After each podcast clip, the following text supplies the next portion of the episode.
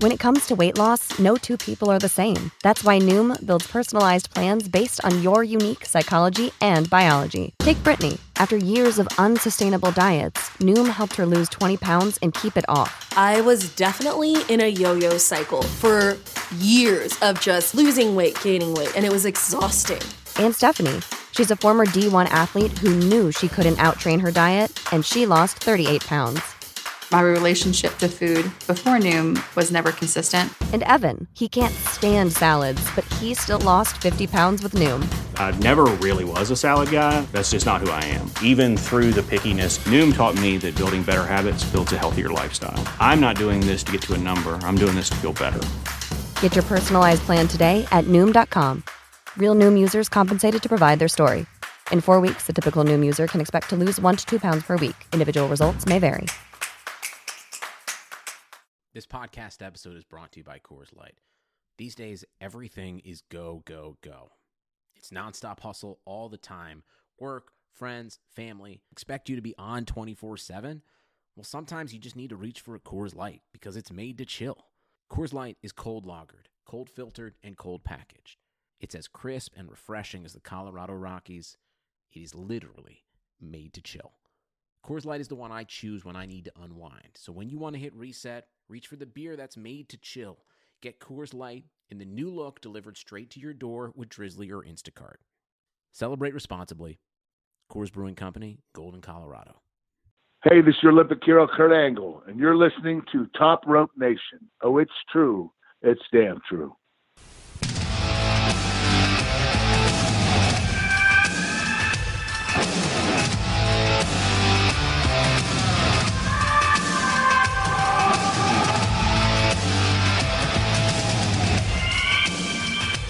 Well, my friends, as Vince McMahon once said in the summer of 1991, it's summertime and the living ain't easy. It's summertime, and the living is anything but easy. We have a busy weekend on our hands this weekend, guys. Here with SummerSlam on the horizon, NXT TakeOver.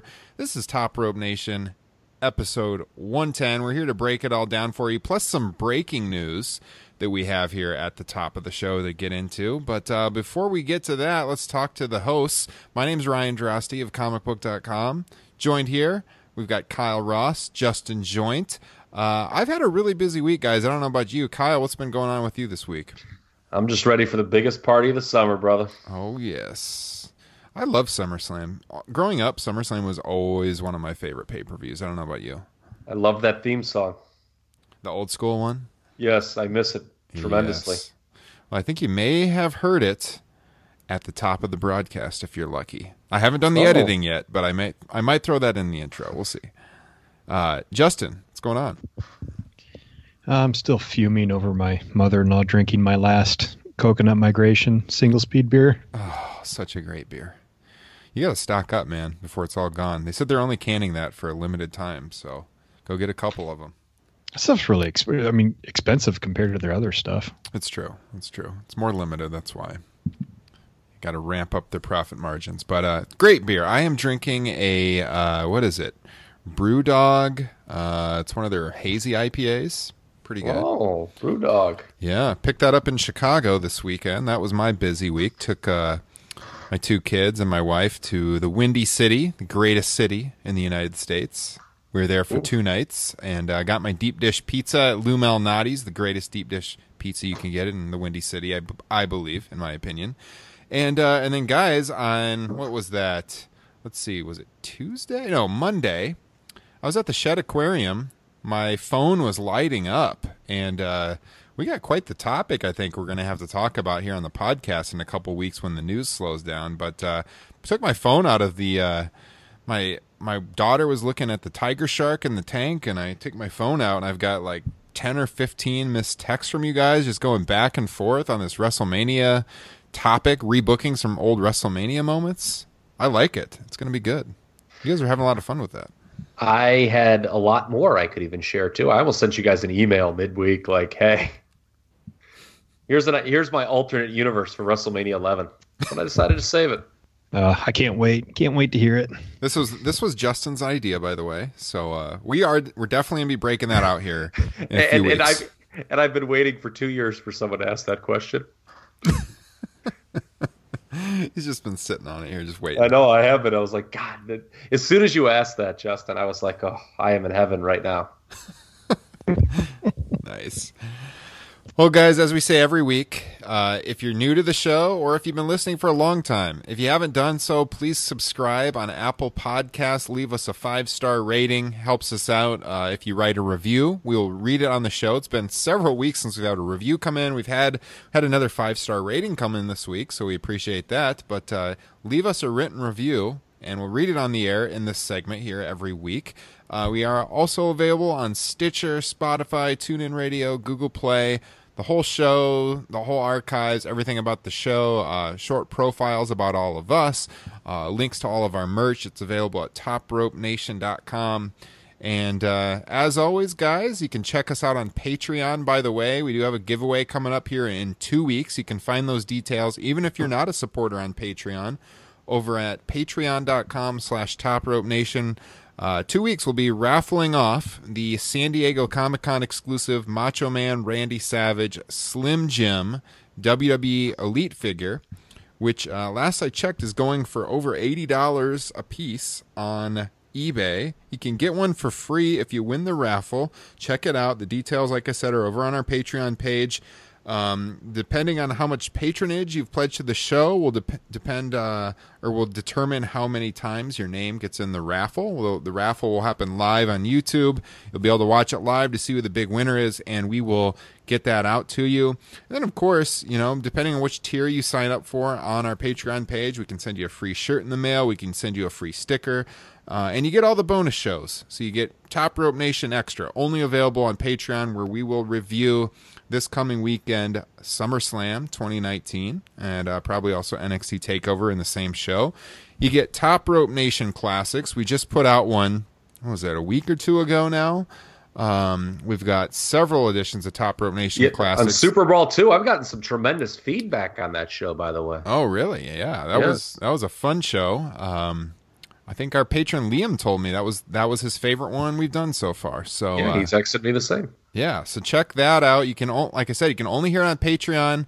Uh, I think it's worth it signing up. You get the exclusive content. If you like the standard show we do each and every week, you'll love Top Rope Nation Classics. You'll love Top Rope Nation Extra. And hell, if you even just want to try your hand at winning that awesome figure, which is very valuable, as I said, it's long sold out. You could only get it at San Diego Comic Con. Uh, and one website, which sold out in under an hour when they put them up. Only way to get it at this point is to win our raffle. So uh, sign up for the raffle, and you get the exclusive content for one month. See what all the fuss is about. So uh, check it out. Patreon.com slash top rope nation. And I did want to say uh, this week, normally we live stream exclusive to Patreon every week. This week, uh, the show is not going out live because YouTube removed Google Hangouts, which is how we usually record live, and we post that link exclusive to Patreon supporters so they get the show early. Um, we're looking at changing up our live feed a little bit. We're going to test it out after we get done recording tonight, but uh, I've been kind of playing around with some new software to uh, kind of soup up our production a little bit. I think uh, it'll look pretty sweet when it's all set up. I didn't quite have it ready this week yet, but uh, it's looking like we're going to try it out next week. It'll be a live stream on YouTube once again with a lot more options than we had on our previous live streams. And uh, we might open this one up for sure next week, uh, just to see what the reception is like with you know the new technology we're planning on implementing. Uh, so go ahead and subscribe to our YouTube page because I think we're going to open that up to the world, Patreon and non-Patreon. You can watch the show live the night before the podcast releases. Head on over to YouTube.com/slash Top Rope Nation. Hit the subscribe button. And uh, next week we'll live stream. We'll test out the new software, see what you guys think, and we might make the live stream each and every week open to the world, get more involvement from all the wrestling fans on YouTube, and uh, hopefully spread the word on Top Rope Nation. So, uh, guys, as I said a little bit ago, there was breaking news just a few minutes before we went on the air. Uh, this came out of this week's Wrestling Observer newsletter. I'm not sure if you saw it yet. We haven't even talked about it off air. Kyle, you've seen it. Uh, and this relates to NXT and FS1. Justin, did you see the story? Uh, didn't see the story, just uh, the show notes. Okay. So basically, Meltzer confirmed in the Observer this week that uh, NXT is going to FS1 Wednesday nights this fall, 8 to 10 o'clock Eastern, directly head to head with AEW Wednesday night. So, guys, the Wednesday night wars are official. Uh, Triple H did a media call this morning for NXT Takeover and SummerSlam, and uh, he was asked about this, and he said there was a lot of things in motion. You know, he didn't he didn't make the announcement. WWE hasn't officially made the announcement, but according to Meltzer, this was signed around a month ago. And and so like certain I think advertisers or people working for Fox obviously they're aware that this is happening. So I just want to throw it around the horn. Uh, what are your thoughts on this? Good idea, bad idea? Uh, more wrestling to consume, and it drastically changes the NXT product too. So, Justin, what are your initial thoughts upon hearing this? Uh, initial thought is I, am worried what it's going to do to NXT, um, which you know I don't get to watch as much as I used to. Um, but it's you know it's pretty consistently good television.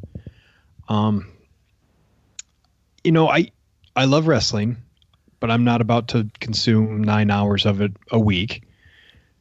But, you know, having said that, them competing head to head could make for a really fun night of wrestling and, you know, doing the channel flipping, you know, back like, you know, I'm sure we all did during the Monday Night Wars, um, could really, you know, up the ante for uh, both NXT and uh, AEW. Um, I guess my one, my big concern is just, you know, more uh, uh wrestlers from like the main roster coming into NXT just to kind of fill it out instead of maybe you know just trying to write better stories to make a good television show. Yeah, it kind of sounds like that's what they're going to do too, um, to kind of make AEW feel small time, I guess, because the NXT product is, you know, it's similar to what AEW is going to offer. The more athletic guys, the more athletic indie style, if you will, matches, and uh, WWE can supplement that by sending any of the main roster da- guys down all the time to try to beef up that show. Uh, but I would agree with you because who knows what this will do to the NXT product. It sounds like they're going to go live each and every week. And so I don't know if that means NXT's touring every week now or how they're going to do that. It would seem like the taping multiple weeks television thing then would be something of the past, although it's not clear how this would affect their WWE network um, show or if that's going to continue or what's going to happen there. So, Kyle, your thoughts? Yeah, I think that's the big thing to keep an eye on. Is are we going? You know, it's probably going to be live. So, are we saying bye to Full Sail? Um, and it's going to be a vastly different product going from pre-tape to live, and obviously one to two hours. And then there is, you just mentioned it. What are we doing with that one hour on the WWE Network? Yeah. Um, Meltzer in the pack, past had talked about the idea, and it's not a bad idea that, you know, there is so much backlog talent in NXT right now. I mean, you look at the name, we're going to be talking about TakeOver uh, a little bit in this show. You look at the names that aren't on this TakeOver card, it's incredible. I mean, you, you could put together a second TakeOver basically with the names that are sitting this one out. It, it, so, and then you have in addition to all of Triple H's shiny indie toys that get brought in, and some of which are collecting dust, you have you know that other function. Oh, by the way, of NXT developmental, where these guys are just like pushed way to the back. Mm-hmm. So you know Meltzer had brought up that idea where well, you know this TV show would be a mix of main roster guys and you know guys who are more for lack of a better term, big time TV ready to be on. Whereas the network show could feature a lot more of the developmental quote unquote talent.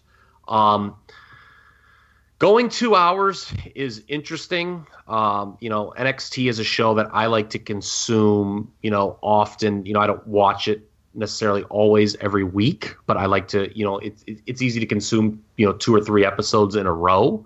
Uh, moving to two hours, that's obviously um, you know, not as easy. Who's mm-hmm. got six hours? But um, you know, Justin mentioned it, and I agree with him. It'll be a fun two hours flipping back and forth.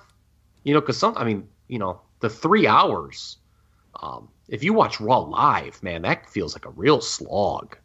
Just Yeah. watching one show. I mean, me personally, you know, I'll peel, peel back the curtain. I start the show late and fast forward the commercials.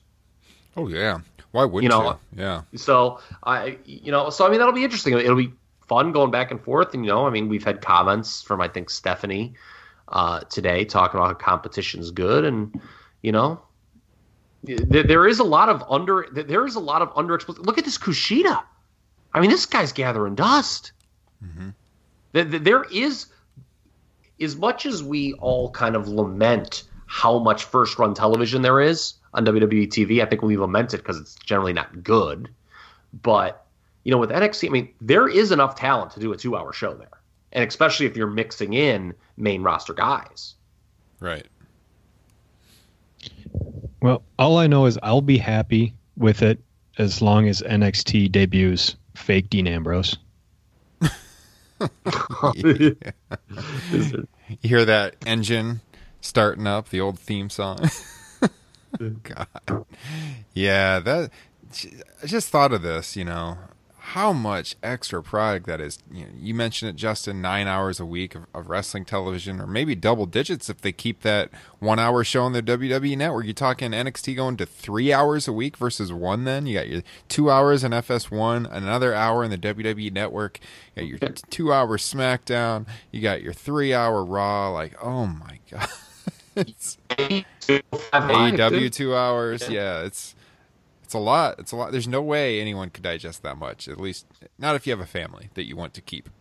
so, yeah, there's gonna be. a I think that out there. last part's the key, by the way. want to keep. Yes. So uh, it's exciting times though. With the, yeah, it, it will be like the past. It'll be like the '90s again with the channel flipping. But uh, would you guys be more predispositioned to watch one of them live and watch watch one of them on delay, or do you think it would vary week to week?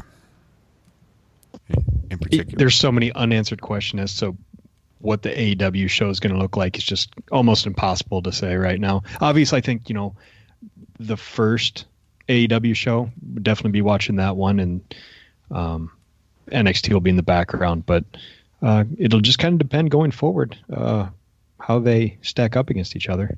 yeah. What about you, Kyle?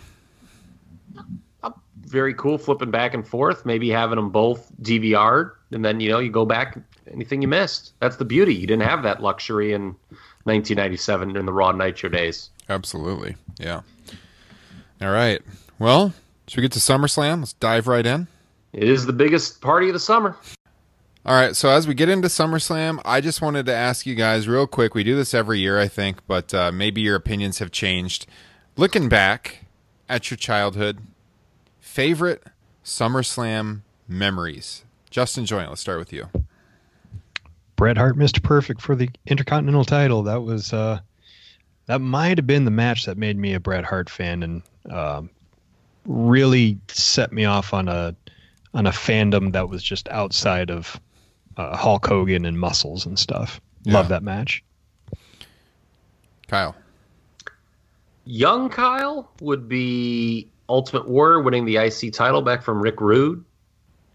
Kind of post college would be Shawn Michaels returning in 02. And older Kyle would be that CM Punk Brock Lesnar match. Hmm, nice. By the way, there will be a special SummerSlam edition of the deep dive this week. Oh, very nice. Looking And forward to that just one. and I, and I may have just spoiled it, so that was real.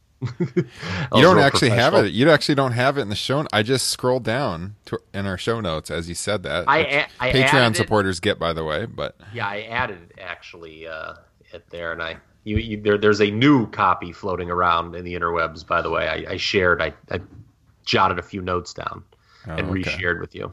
Nice. All right. Well, yeah, for me, I think uh, SummerSlam 94, Bret and Owen, the cage match. Loved that as a kid. Um, SummerSlam 97, I love the build to that show. I love the poster to that show with Bret, with The Undertaker kind of in the background. Heart and soul. Yep. I love that. The whole theme of that show. Uh, we we actually reviewed that show, by the way, on Top Rope Nation Classics. In addition to SummerSlam 91, which Justin mentioned, you can check that out on Patreon. Really good shows. Uh, did those last summer.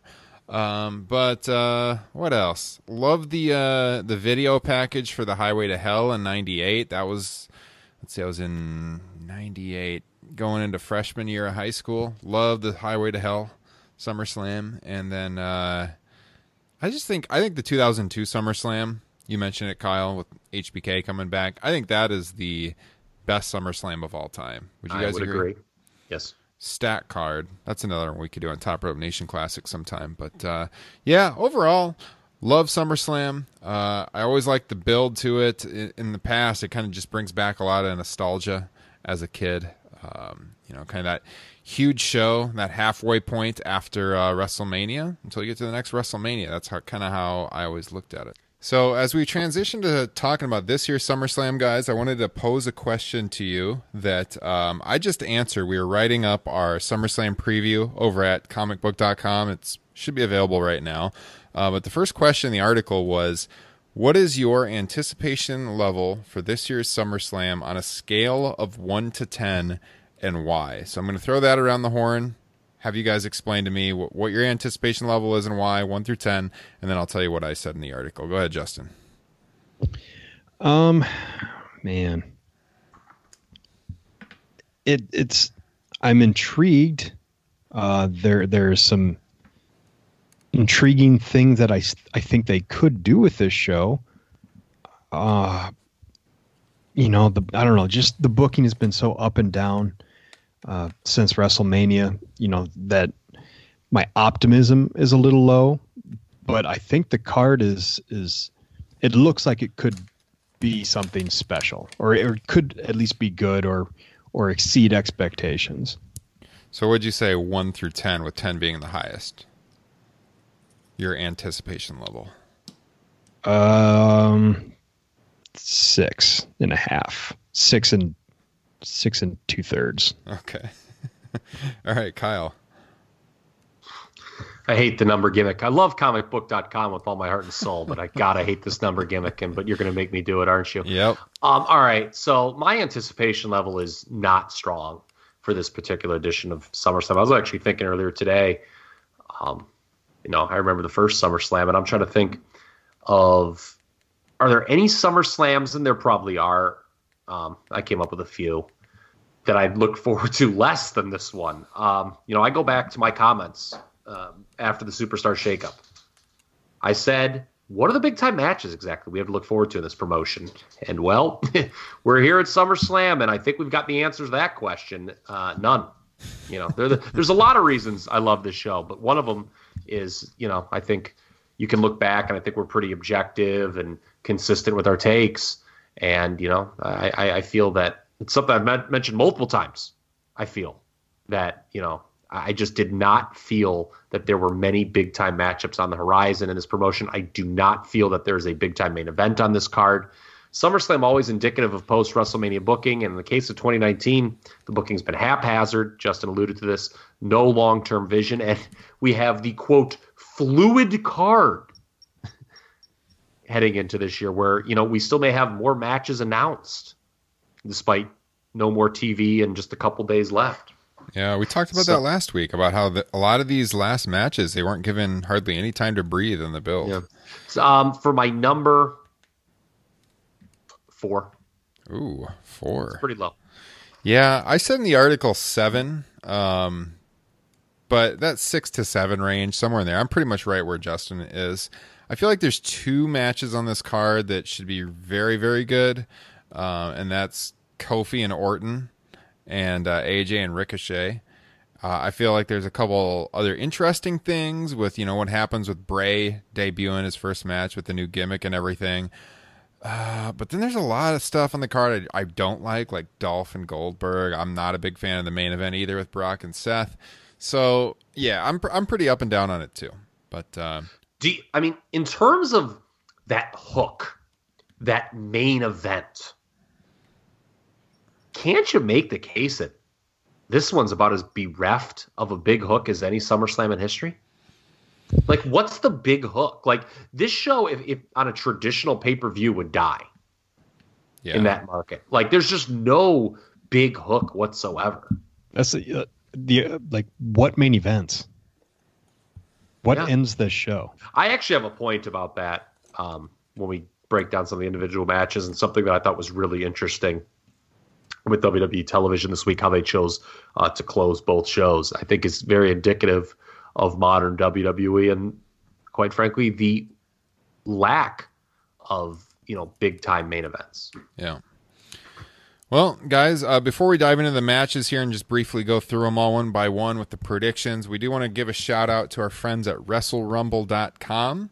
Uh, go ahead and head over to WrestleRumble.com. Get yourself an entry in the SummerSlam Pick'em contest where you can win upwards of $1,000 for How entering much? $1,000. You got to be kidding me. Nope. First place gets thousand dollars. Second place hundred dollars. Third place hundred dollars. That is the SummerSlam Pick'em. You predict the winners. You predict, you know, how long the matches are going to go, weapon usage, all kinds of stuff. Makes watching the show a lot of fun. Uh, you can get yourself one entry for ten dollars, three entries for twenty bucks, or up to five entries for thirty dollars. Kyle, Justin, myself, we play it every time. You can see if you can beat us in the standings when that email goes out on Monday morning, and uh, you know, try to win some money. They're also doing an NXT Takeover Toronto pick'em as well. First place in that one gets a NXT Championship replica belt. Uh, second through fifth place get a free entry into the AEW All Out pick'em. So doing that as well. Uh, so check them out and also follow us on Twitter at Top Rope Nation, where we will be giving away a free entry as we do each and every time Wrestle Rumble does one of these games into their pick'em. So hopefully you can turn that free entry into some money. If not, it's definitely worth the ten bucks to get yourself an entry. You can win a thousand dollars, and it'll it'll it'll add to the enjoyment I think of uh, watching SummerSlam for you. My interest level just jumped up to a six and a half or seven. I'll There tell you you that. yeah, so WrestleRumble.com, good people over there. It's a lot of fun. Um, all right, guys, so just match by match. We're not going to spend a ton of time on every match on this card because we don't want this to be like a four hour show here. But uh, I want to start We off. don't? No, I, I really do not. I'm sorry. I love you guys, but I don't have four hours to talk about this weekend tonight. My uh, my kids have been up constantly throughout the night lately, and uh, I, I know that's coming here shortly. So, got to get the show in the can. Um, let's see, Finn Balor and the Fiend, Bray Wyatt. So, uh, thoughts on this one? I, I'm definitely gonna throw to Justin first because he is our resident Finn Balor mark here on the show. I mean, I like Finn a lot too, but Justin is he's the over the top Finn Balor fan here, and uh, we know Finn is going on to uh, how should I put this? Greener pastures, as he's taken some time off to to be with his his lady friend, who you've all probably seen on Instagram. Uh, he's taken some much earned time off, and uh, so I I don't expect him to win this match. So Justin, what are you looking for out of this one? Um, th- I think this is by far the easiest match to pick on this show, uh, Bray Wyatt. Um, so I guess what I'm really looking for is uh, this whole fiend character. You know, does does Bray wrestle with that mask on? Um, I wouldn't think so, but that's what I'm going to be looking at, seeing if if his style has maybe changed up a little bit, or if it's basically just Bray Wyatt. Uh, and really, the only thing that's changed is he's called the Fiend. Yeah, Kyle. Yeah, will he have new music? Uh, he has not wrestled in what, like a year? So yeah, interesting to see uh, how he works. If it's any different, I think this match should be short. I think it should be definitive, and I think the crowd's going to cheer for Bray Wyatt. I think so too. Uh, especially with Finn not breaking out the demon for this. Yeah, yeah. And one thing that's very interesting here, just big picture, there's what ten matches right now officially announced on this card. It, at one point, you know, in the Observer Meltzer's report and that we were looking at like twelve or fourteen. I hope there's not many more additions because now, you know, let's say this goes short. There's obviously another match we're going to get to that's going to be pretty short. These matches can breathe a little bit. Twelve to fourteen, too many matches. Yeah. Yeah, Bray Wyatt's last televised match, as I'm, I'm looking at cagematch.net here, was uh, Monday Night Raw, August 13th, 2018, last year. Basically a year. Yeah, Wow. he's, he's worked some several house shows since then, but his last house show match was December 30th of last year. So uh, he did work the the much talked about WWE Starcade show in Cincinnati yeah. on short notice. He was not advertised for that, but uh, yeah, it's been a while since anyone's seen him work on TV. So that'll be interesting. What do you think? Should the match be short? Yes, it should be a squash.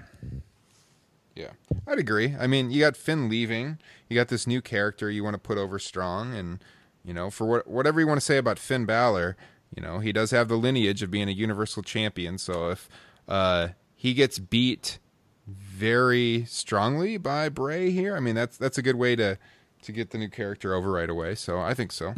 And then Finn can be brought back as a heel. I think that's something we're all kind of have bandied about oh, over yeah. the last several weeks on this particular podcast. Absolutely. Okay, but yeah, I would agree with Justin. I think easiest easiest match on the show to predict. So get that one down on your Wrestle Rumble commentary. Yeah, well, co easiest, true. There's one other one. Um, all right, Trish Stratus and Charlotte Flair. Uh, Kyle wrote on the on the show notes. He has two questions here. So I, I went back and I did some research on this today. I wrote an article about Trish on Comic Book because she had given an interview, and I was looking into her match history. The last, um, so she's worked one singles match since uh, 2011. And back in 2011, I think it was, she worked Vickie Guerrero in a like two minute match. It really meant nothing. All her other matches since then have been like these tag team matches, the Royal Rumble appearance if you want to find an actual singles match that would have pushed her a little bit, you have to go back to Unforgiven 2006, which, as you will recall, was her retirement match in Toronto in this very building where she won the women's title from Lita. So it's been 13 years since Trish has had like a real singles match. So with her going out here against Charlotte Flair, she's getting a huge pop from her hometown crowd. Um, is there any prayer that Trish Stratus goes over in this match? And what are you guys looking for out of this one? Mr. Joint, you first. My big question is I there's no way that both the Canadian ladies on this card lose their matches. I, I find that hard to believe. You're and coming around, aren't you, to what I said last week? Well, but see, that's the thing is, I I, I think you know, Becky Lynch and Charlotte Flair should both win. Um, having said, you know, I think I think Charlotte Flair's one that I mean has to, because uh, I, I don't know how much longer they can draw out a story with Trish Stratus and you know how long she plans on staying with the company. Um, so yeah, I'm to go with Charlotte. Yeah, I mean, I suppose with Charlotte being a heel. You could do some kind of BS finish and have Trish go over.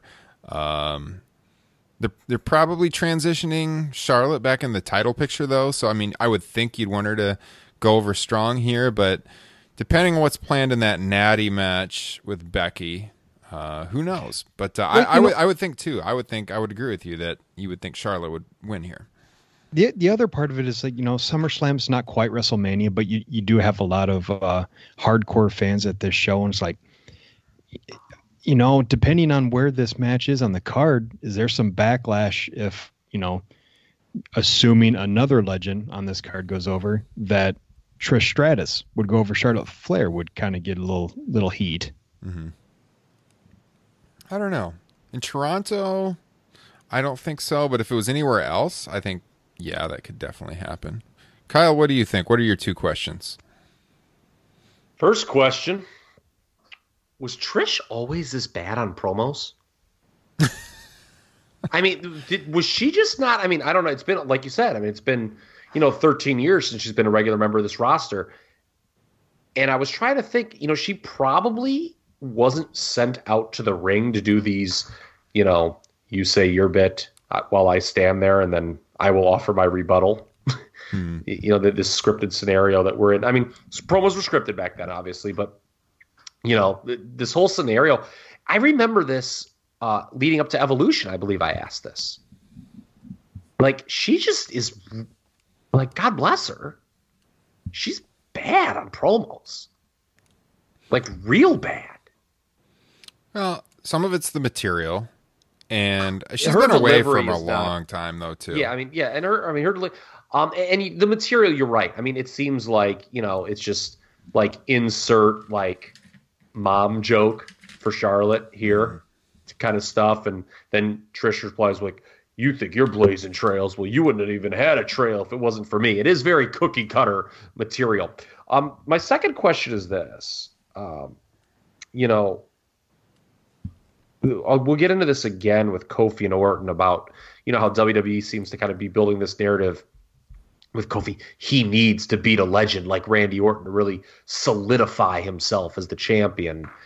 Um, I actually don't think that's accurate, to be honest. Um, and nor do I think it's accurate that Charlotte Flair needs to beat Trish to solidify her legacy. My question is, second one after the Trish promo, does anyone really think like you know you bring a legend back because it's like okay like this uh, this present day star gets the my god they just beat a legend i can't believe it does anyone really think trish is better than charlotte like her career hmm. because it's not At I'm this sorry. point, at this point, probably not. At, at one point, Trish was was seen as the top she- women's wrestler. but like I, I know they built that narrative, but like a lot of that was, you know, she was one of the f- very few that was good in a bad era. Like Charlotte freaking main evented a WrestleMania. Like I don't think like you know, does beating Trish Stratus is ever like, whoa, Charlotte Flair is a made woman now? Like, really? So I, I I think the purpose of this match, I don't know if I buy it. Well, you know, she's a legend. She's a Hall of Famer. Obviously, as a performer, she's not as good as Charlotte. Uh, but you know, as a performer, someone like Hogan wasn't as good as Austin. Yeah, but like, Tr- but I'm saying like Trish isn't. I just think the narrative that Trish is like this all-time legend. I don't know if that's accurate. Like I, I I think Charlotte Flair is just a much bigger star than Trish Stratus ever was. Hmm. It's it's yeah, I I would agree. I think Charlotte's career outranks Trish for And- sure. and- but I do think I do think Trish was was a big star in her era and was Mhm. heads and shoulders above the other women she was competing against. Like you said, it was a weaker era for women's wrestling for sure. Um, but I also saw her as someone that learned the business really quickly. I mean, she was Well, I'm- brought in just to be a manager that people stared at, and she became a pretty darn good performer for that era. So, I mean, I think she's I think she's respected, and she is someone that fans look at as a legend in the women's division. I don't want to disparage her, but I just don't think she like her career is as impressive as Charlotte Flair's is. I just don't. And, and by the way, I've been someone who's been critical of Charlotte Flair in the past. Um, Justin has actually talked me into taking Trish in this match. Wait, what? Yeah, Justin talked me into taking because you you know when this match was first hinted at, and you know I I was pretty critical about how inorganic the build for this has been. Um, we all were like, are the Canadian women going to really go over two on this card? And I think it's a very good question. They could, but I, just don't think they will. And I don't think anyone is expecting Trish to win this, which I think has hurt the build. And I could see them doing a two match scenario where, you know, Trish gets the win in her hometown and then she does it, you know, she does the favor on the next show. Yeah. I'm actually I because I am because Justin does raise the good point that the Canadian women aren't going 0 2, and I just do not believe Natty Neidhart should win against Becky Lynch. I'm going to go with Trish here. I may change it on my Wrestle Rumble thing, but I don't know. Just listening to Justin talk, I, I was like, you know what? I think they might. I think they might pull the old uh, swerve with Trish here. You know, I gotta say, listening to Kyle praise me makes me want to go with uh, Kyle.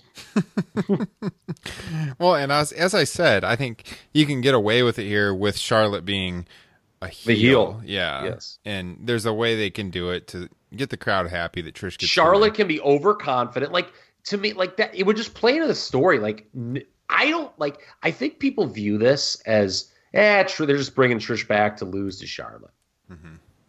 And I think like Trish, you know, um, kind of getting like I don't know, like winning with like a small package or something like a you know, getting a surprise victory over an overconfident Charlotte. I can see them telling that story further. And by the way, as far as Trish goes as a performer, she looked she was good at Evolution in that tag match. That tag match had was better than it had any right to be back in October. So, um, it's not that Trish is a bad performer. I just don't think her career is as impressive as Charlotte Flair, Yeah. who again main evented WrestleMania. Yeah, no, I would agree. Um, hmm. I think I'm going to take Trish here too. Oh, Well, I started to talk myself into it earlier on, talking about the heel face dynamic, and yeah, I, I think he could do it. You get, they obviously have to have a return match if that happens, but uh, we shall see. We shall see. Uh, all right, this one should be an easy one. Dolph Ziggler, Bill Goldberg. Our, our comic book preview was uh, should the match last one minute? should it go beyond one minute? And uh, I said probably not, since Kevin Owens beat Dolph Ziggler in what was it like 17 seconds or something like that. God, was that a great match? But uh, I could watch that again. I might, I might throw that. I might re- put that as the deep dive of the week. I you know, obviously Goldberg's going to win here. Uh, the match is just completely pointless. It's just a wasted match on the card. Like, wouldn't you so much rather see some of these other matches that were talked about for this show that may or may not still be added, like either Roman and Bryan or Roman and Buddy Murphy on the card officially than this pile of crap? Justin. I mean, I'm not really a fan of either of these guys, so yes. Uh, having said that, I think I brought it up last week that on a bloated card, you need a match like this and a match like uh, Finn Balor versus Bray Wyatt to keep the match times down. Let other matches have more more time. Um, boy, you know, with almost anybody else on this roster other than Ziggler, y- you could make a case for Goldberg losing, maybe having like a seven to eight minute competitive match, but I don't think it's going to be less than one minute. Um, Goldberg apparently wants to get the bad taste out of his mouth from the match with Undertaker. So I, I think they are going to give it a little bit of time. But yeah, Goldberg's going over here. Yeah. yeah, Goldberg's going to win. It's not going to be long, and it is just sort of humorous how the WWE has become a promotion where legends get mea culpas. And let's be fair, the Undertaker got quite a few of them. You know, until he finally um, last month the tag with Reigns, the Graveyard Dogs, uh, they had a good one, and um, so you know them giving Bill this mea culpa leads me to believe that they're going to use him again in the future. Because why else do you do this? Yeah. Like, okay, you had a shitty match. Well, if you're not going to use him again, who cares, really? So th- this leads me to believe that this will not be the final WWE match for William Goldberg.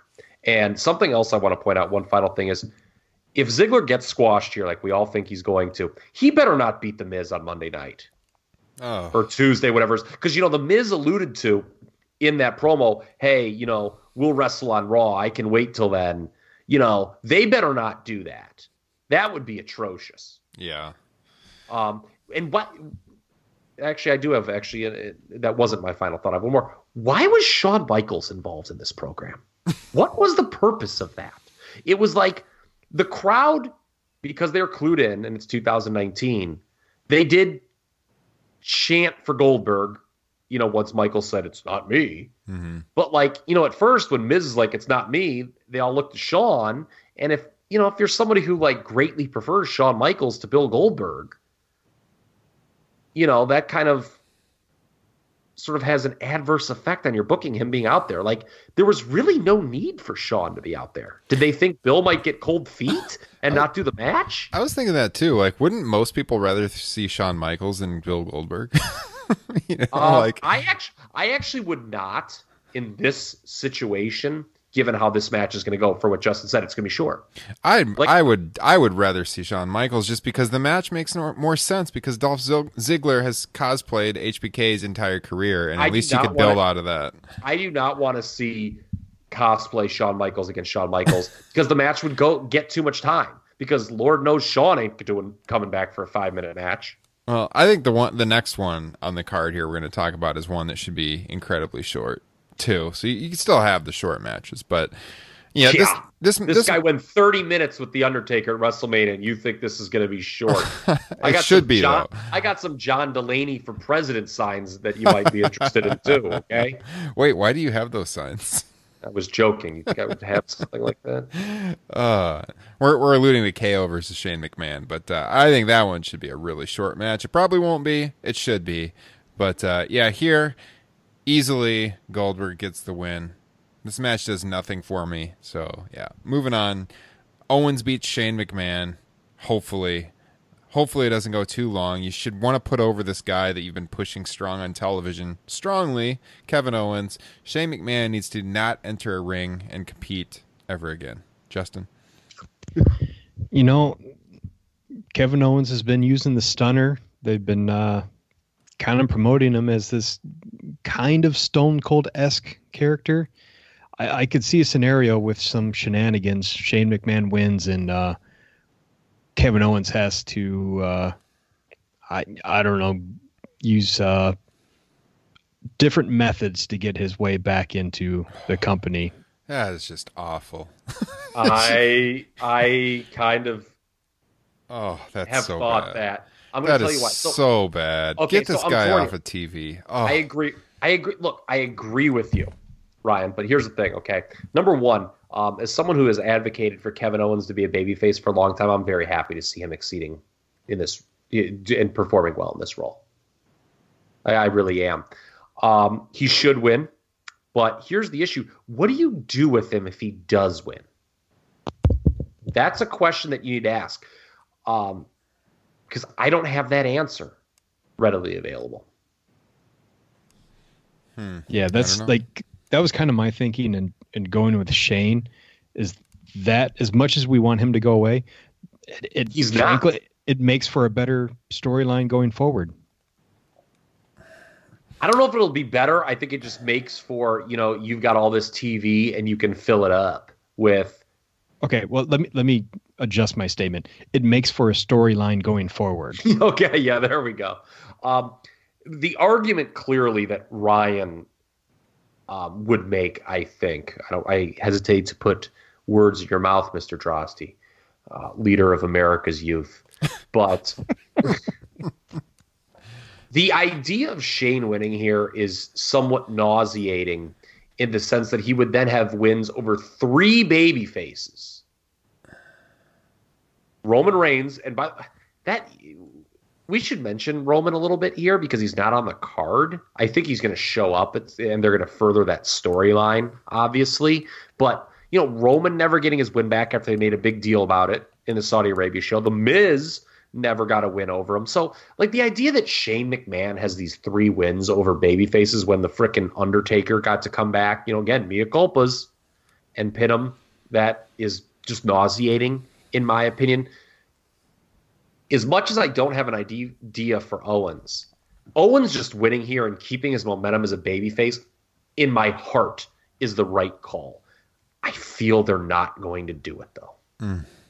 oh, under no circumstance should Kevin Owens lose this match. I, I don't care like what, ty- how you try to justify it. It should not happen. No, it, you're right. Absolutely and, not. And the w- one thing, and I- you know, that this hasn't really been the case. This was always like, remember, you know. Oh, by the way, we're the 15 year anniversary of Bizarro World.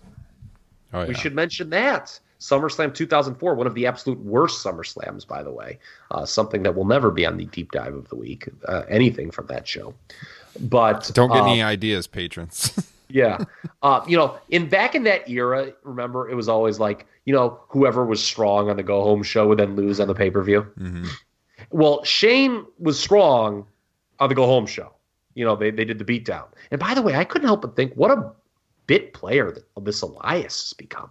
This was a guy who got some of the best reactions, or at least consistent reactions week to week with his shtick. And now he's just doing the grunt work for Shane, not singing, no songs, sad.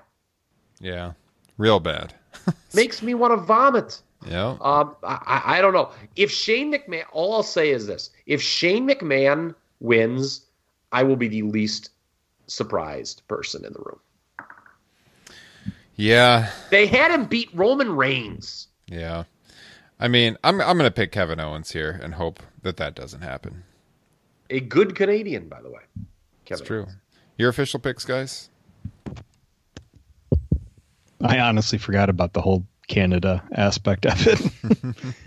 um, I don't know. Boy, that sure would bring a lot of heat on the crowd. I'm going to go Shane McMahon. Shane o- Shane O'Mac. Oh God. I might take Shane too. Oh no. I hope I'm wrong. I hope I'm wrong. I don't want to be right. okay. Cruiserweight title match: Gulak, Oney Lorcan. Gulak. Let's move on. Gulak also. Let me tell you something. I'm not going to allow that sort of besmirching of something this good. If I if I die, guys, uh, please feel free to make this the Kyle Ross Memorial match. Feed this into my veins. I just hope these guys get time. I mean, Oney Lorcan is one hell of a follow on Twitter, by the way. Oney Lorcan is an absolute American treasure. As is Drew Gulak. These are two of my favorites in the entire. As is promotion. Tommy Lee of Motley Crue. Let me just throw yes, that out there. Yeah, yeah. But yes, uh, I, I just I hope that these guys are get. Look, it could be relegated to the pre-show. I just hope these guys are given some time to have the kind of match they deserve. Do something different. These are my two of my favorites to watch in the entire promotion. What what two fantastic professional wrestlers we have here. I'll go with Drew Gulak. All right, three for three. Uh, U.S. title match: AJ Ricochet. Uh, obviously, one of the matches going in, people see as possibly stealing the show. Offense meant Dolph Ziggler. Sorry.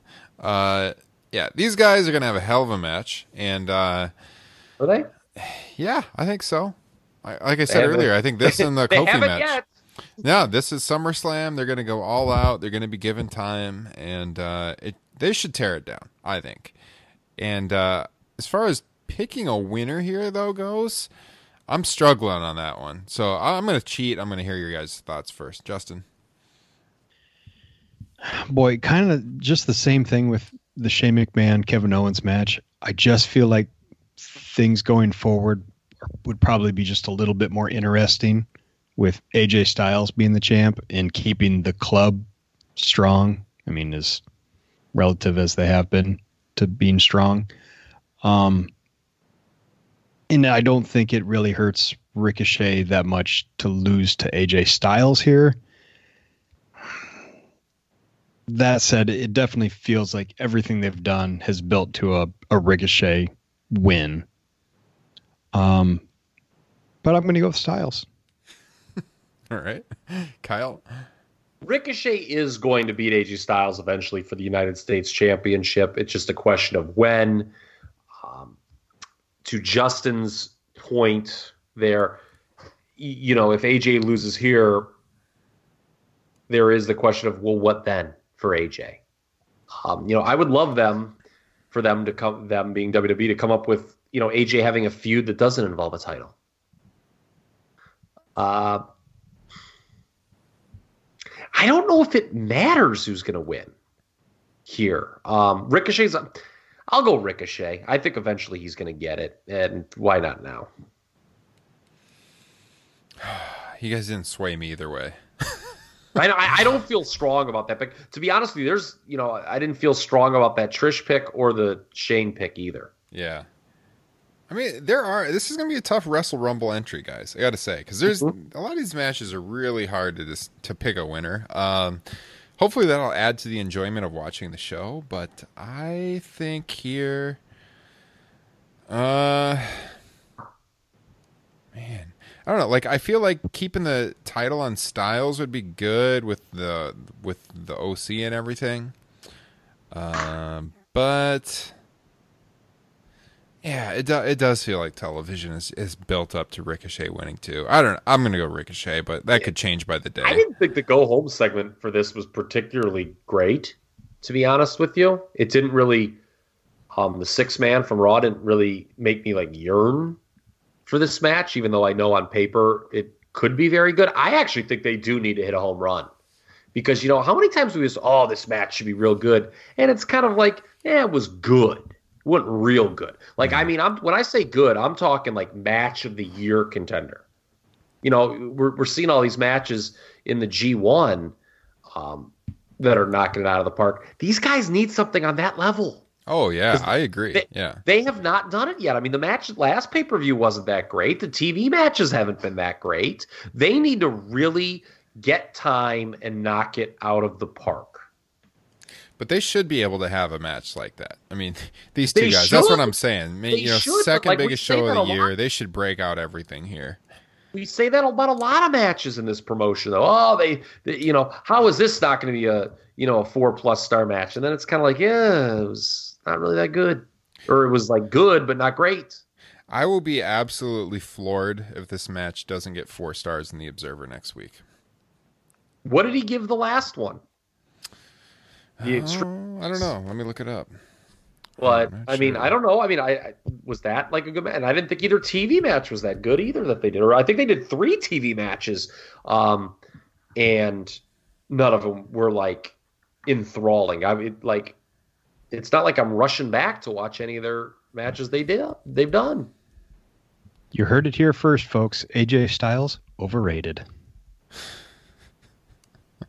No, it's not. I mean, have they been?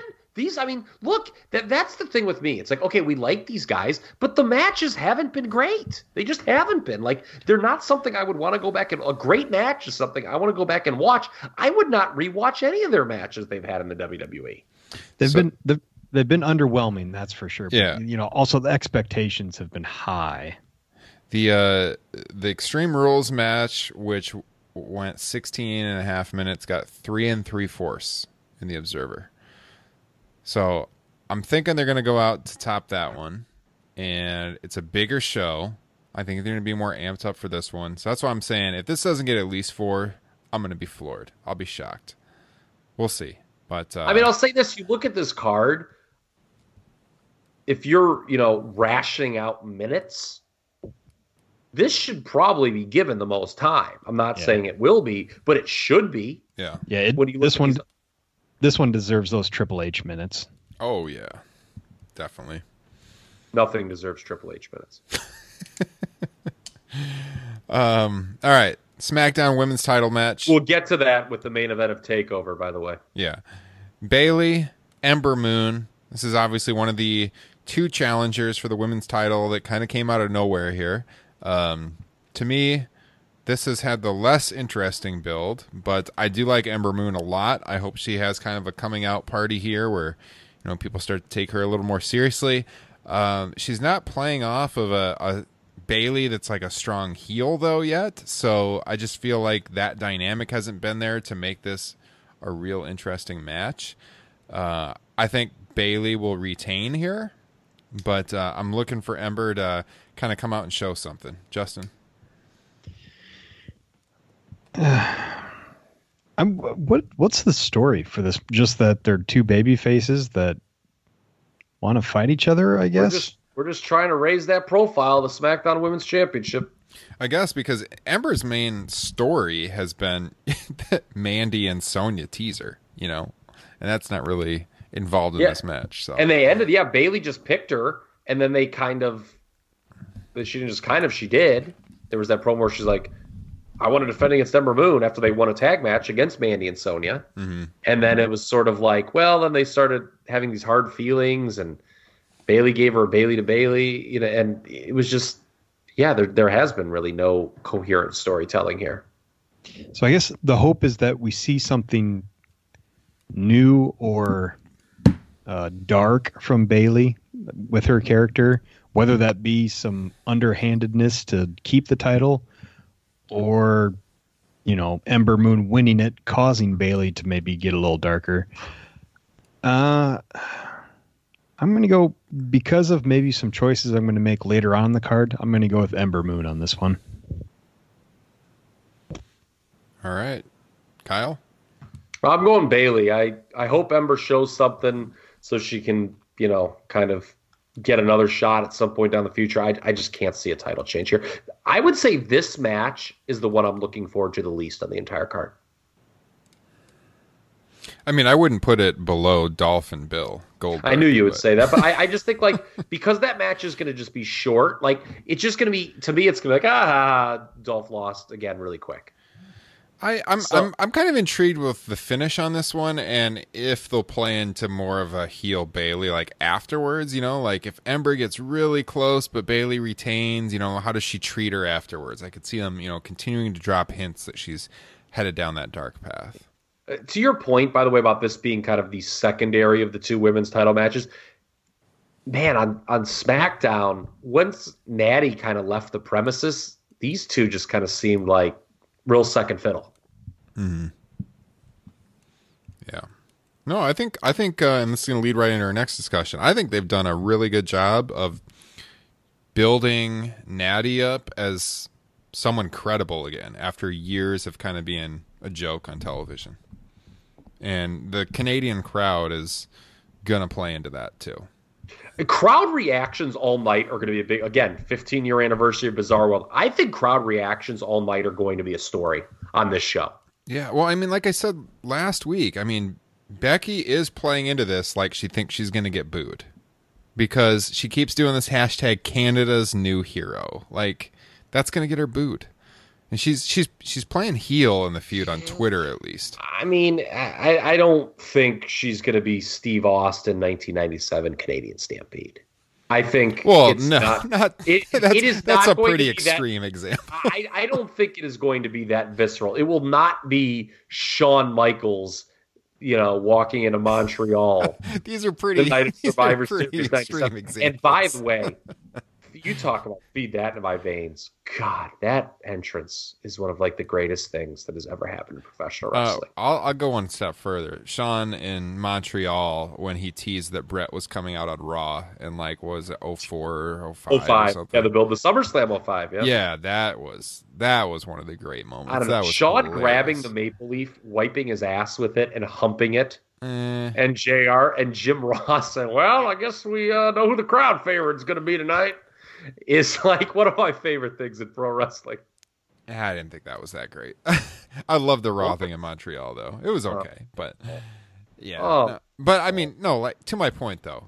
Uh she's going to get more of a negative reaction than she's got anywhere in a long time. There's still going to be a lot of people that cheer her in the crowd, don't get me wrong. But Natty's going to be getting more cheers than Becky on Sunday in this in this environment in Toronto for sure. And I mean, WWE is playing all the merchandising. They're all playing into Natty right now with the Heart Connection and all the heritage of the Heart Foundation and uh, like uh, a lot of the things I follow on Twitter and Instagram. I mean, they've really been pushing the lineage of Natty and her uncle and her dad, and so I think she's going to get a huge response on this show. I I, I said it last week. I, I said I wasn't I wasn't confident enough to pick her, but I could see it happening, and I'm I'm weighing it in my mind right now if I'm going to pick her or not. I do think there's some positives of doing the title change and freshening up Becky short term. Again, I don't think Natty would get a long title run or anything like that, but I do think they have built her up as a credible challenger, and uh, the crowd is going to make her seem legit on Sunday. And I could definitely see her winning the title for a, a short run. Becky picks up some steam again as a challenger, and uh, you know probably wins it back in short order. But uh, I don't know. I'm I'm I'm curious to hear your guys' thoughts on this after our discussion last week, and after you've had a week to think about it and see television play out this week, and more on social media because this this match has had great build on social media. TV's been pretty good too, but the stuff they've been doing on their Twitter pages has been really good. So Justin, what are you thinking right now? I have, excuse me, I have not been near as into it as as you. Um, it just it just feels to me like, hey, SummerSlam's in Toronto. Let's get Natalya in there because she's going to get a reaction, and I'm not even convinced that she's going to get a bigger reaction than Becky Lynch. Um, we've seen them do this with Natalya before, where they just real briefly build her up and before you know it, she's back to the mid card. I'm not ready for a Becky Lynch title change, and I'm especially not ready for a Becky Lynch title change to Natalya. So I'm I'm going Becky Lynch. Okay, Kyle. Uh, I'm pretty much exactly on the same page as Justin Joynt here. Um, I think the argument against doing a title change just to quote unquote heat, you know, you know, light some fire under Becky and then she wins it back. The argument against that is a match that we're going to talk about here in a few moments: Brock Lesnar and Seth Rollins. I don't think Seth Rollins losing that title has done him any favors whatsoever. I, I think it's only made the slide worse. So I don't think there's any guarantee that if you do a title change here that it benefits Becky. I actually I'll give credit where credit's due. I think both women have done a tremendous job in the build in this. Um, I think it's gotten Becky back on the course she needs to be after that Lacey Evans feud just kind of sputtered to a finish. Um, and I think Becky need, should win here. I think, you know, even if you think that maybe Becky needs a shot in the arm, they need to do something different, maybe take and maybe that's taking the title off her. I don't think you compound bad booking with more bad booking. And along the lines what Justin Joynt said, I think bad booking is putting Nat, the title on Natty. What's worse? Let me let me throw this at you. What's worse? The title going back to Brock Lesnar to heat Seth up, or the title going back? Not well, I guess going back. She's been women's champion before, not this particular incarnation, but the title going to Natalya to heat Becky back up. Like which which is a worse decision? Putting the belt back on Brock or putting the belt on Natty for a, a run? What do you think, Justin? I honestly, I think they're pretty equal. Hmm. Okay, Kyle. I, I look at it differently. I look at it as who you're taking it away from. I think Becky Lynch has been superior to Seth Rollins in her role. So, it, from that regard, I would say taking the. I, I'll frame your question differently. Taking the title off Becky Lynch is worse than taking the title off Seth Rollins. You know what? That that's a, a much better answer than mine. Ryan, can you edit his out and I'm just ask re-ask me the question? Seriously? no. okay. Okay. No. I think No, I think that's those not go, gonna happen I think those whatsoever. work in tandem. No. Um see I I kind of disagree because I think I don't think you can look at just one side of it. And I think Here we go. I think Seth's booking was not great as champion. We've talked about this. And then I think giving it back to Brock, you mean listen to this podcast, listen to the archives. We're talking about Brock burnout constantly. And to go back to Brock and then have that be a feud that Seth goes into right after he works this feud for two months with Baron Corbin that nobody wanted. You're talking about three months in a row of feuds that nobody wanted to see. By the So- way, no Baron, no Lacey for the last month Yeah. on WWE television. but that, this is why I asked you the question because I think that if you can you can say either of them maybe aren't a great choice, but I think putting a title belt back on Brock Lesnar in 2019 is a way worse choice than putting the Uh. belt. Oh yeah, I'll go to I'll I'll I'll go on this all day. Uh, way worse choice than putting the belt on a character that you freshened up and made people take seriously who's going to get a great response in their home country. I don't think you can compare them whatsoever. And so for me, what do you the- do when she's not in can? Like, are people really going to care? Like, It doesn't when you're not matter if it's a short, anymore? It doesn't matter if it's a short-term title title uh, run because you're heating Becky up anyways to get the title back. So yes, they'll want to see Becky get the belt back. But Becky's going to get a, not a great reaction at the show, and Becky has. You can't deny. I know you both would agree. Becky's title run, or just her run in general, has lost a ton of steam since WrestleMania. not now. I think she's got. I think this feud has reinvigorated her. I think she's fine. I don't think there's any need to course correct right now. I think she's absolutely fine right now where she's at. I'm kind of with Justin too. I'm not convinced that this is going to be like a one-sided crowd for Natty. I didn't say or, one-sided. or anything close to. Or okay, anything guys, close to. rewind the podcast right now a couple minutes because you'll hear me say that I. Do I have that function? I I said I said there'll be a lot of people cheering Becky, but more people will be cheering Natty in this match. Do we? Do you think that, Justin? I heard him say that he thought Natalya was going to get a Road Warriors pop. no, I, I think. Do do we? Do you think that Natty is going to be like?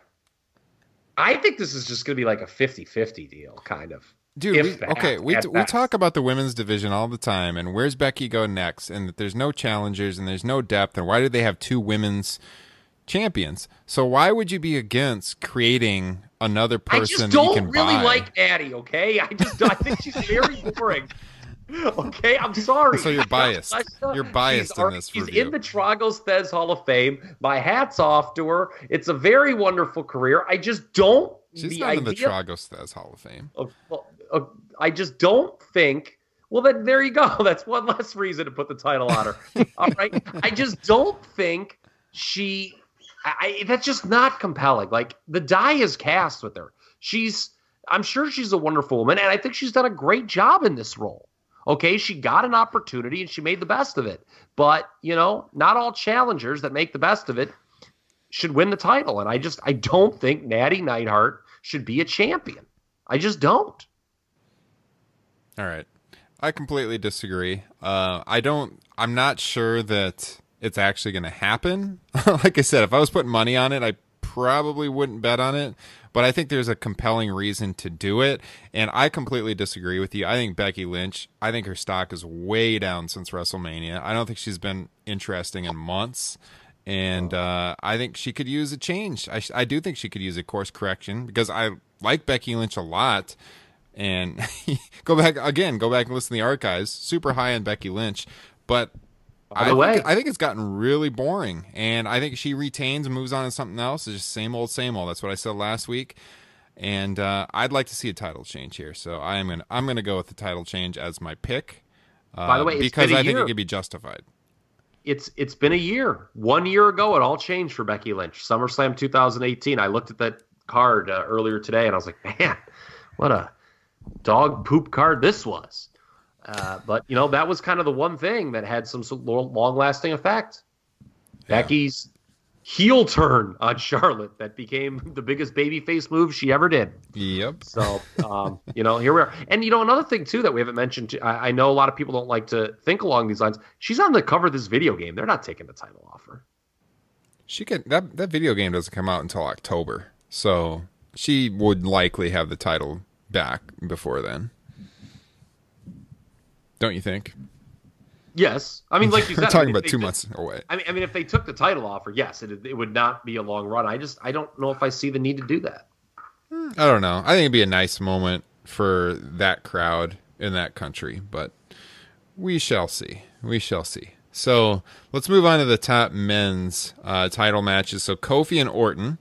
So we've been up and down on Randy Orton on this show throughout the years since 2016 when we started this podcast, but uh, I like this feud quite a lot. And uh, behind the Ricochet AJ match, I think this is like the next best match to probably store, score high on the ratings. And uh, I think Kofi retains, hopefully retains, but uh, I think it's going to be a really good match. I hope they're given a good amount of time. And uh, yeah, I'm, I'm picking Kofi. Let's uh, go to Justin. Oh, please God, let it be Kofi. I mean, that's really all I got. I, I'm not as optimistic about the match quality, just because I mean, Randy Orton matches are just such paint by color for me. Like they just they don't do it. Like he's a great wrestler, but there's nothing really unique in his matches. Um, and I, it just with the story, it just doesn't make any sense for Randy Orton to win this match. So please God, let it be Kofi. Yeah, I, I think this is a very easy call. It's going to be Kofi. You know, I I thought the video pack, both video packages, uh, over the last two weeks on SmackDown were great. One thing though is, you know, and I know this is this is a big Wade Keller take. Uh, he always likes to refer use the word meta uh, in his WWE analysis, and this whole like being held down as a storyline. We don't have enough time to get into this right now, I realize, but man, it I don't know about that being the basis of this, a storyline. It kind of like undermines the point of matches, where it's like we watch, you know, it's like Randy really held me down, but it's like, well, why couldn't you beat him in a pro wrestling match then? Like, does that preclude you? I mean, and is, is are you not being held down now? So the WWE just decides you win your matches. So I, you know, I don't know. I know some people liked it. I don't know if I'm crazy about it. Um, both video packages were great overall, though, and this is going to be a Kofi Kingston win, a win that will be so that will probably be pushed as oh Kofi's a real champion now, and I quite frankly thought he was a real champion at WrestleMania. Yeah, and no Randy doubt. Orton, by the way, imagine thinking Randy Orton isn't one of the smart ones. Okay, the smart ones know the more you're on this WWE television, the less you get over. I mean, this guy he sends in a video package and then he hangs out with his wife for two weeks. Going to match. My hat's off to you, Randy Orton. You truly are one of the smart people in this business. You know, not like this Seth Rollins who's bragging about how much he's wrestling all the time. Imagine that. yes. Randy Orton is very hands on. yes, I thought that was tremendous. His wife Randy. giving him the RKO, by the way, was awesome. Yes, that was great. As soon as somebody sent me that video this morning, I knew exactly what was coming. But yeah, it was great. Yeah. Um, all right, and then here we go. Speaking of Seth Rollins, and I, yeah, I'm picking Kofi as well, as I said. By the way, their 08 Survivor Series match where they were the captains is worth a watch. Again, by the way. Oh, nice. We got a secondary deep dive here this week. Yeah, it, it really it, it, it, it, it's a pretty darn good elimination match. I think. Not one of like the premier elimination matches in the history, but a good one. Hmm. All right. So Brock and Seth. Does Brock drop the title now? And why are we getting this match again? Like how how would your anticipation level to this uh, compare to the WrestleMania match that they had, Kyle? You know, I I wasn't like loving the WrestleMania match, really, because I just felt the title change was a formality. Um, here, I'm not as sure, um, but I'm looking forward to the match less. Seth's promo makes me think we're getting a title change. That and the fact that I'm not picking a lot of title changes on this show. Um, you know, they it seemed they edited it out on SmackDown. I'm getting up there in years, guys. Did I hear Seth conclude his promo on Raw by saying, "I guarantee it"? Yeah, he said I guarantee it. Okay. I think Seth's winning. And because here's the thing. There's there's only one of and Justin I think it was the show just you and I did. You kind of alluded to this. There's only two ways you can go with Seth here. One is he wins the title back. Or two, he like goes heel. Because I, I don't see any value or cachet in Seth losing here and then like you know starting at the bottom and chasing again. I i don't think that's an attractive option one iota. Yeah. So i'm picking seth rollins to win the title back and you know i don't know. Who knows? Maybe they just when they brought brock into the fold got him his new contract they said well we'll give you another title run. And they did and he's going to lose. Or maybe it was as simple as getting the briefcase away from him and getting that over with, which would make you think, why the hell did they get it on him in the first place? Yes, Justin. I'm actually very intrigued by this match. I, this, outside of maybe Styles Ricochet, this might be the match I'm most looking forward to, just because I, there are a lot of ways they could go with this one. There's the fact that it just feels too soon to take it off Lesnar after you know the cash in and everything, and is was really the cash in just a way to put the title back on Seth when he seems to be at his uh, least creative or you know most down with the crowd point. And, you know, because like I don't know if anybody believes that you put the title back all on him, and all of a sudden the crowd's going to be behind him. Mm-hmm. Um, storyline wise, you have a built-in reason for him to lose now with all the uh, attacks Lesnar has on him. You also have that as maybe a red herring that you know he's going to pull it out, you know, with the guarantee stuff.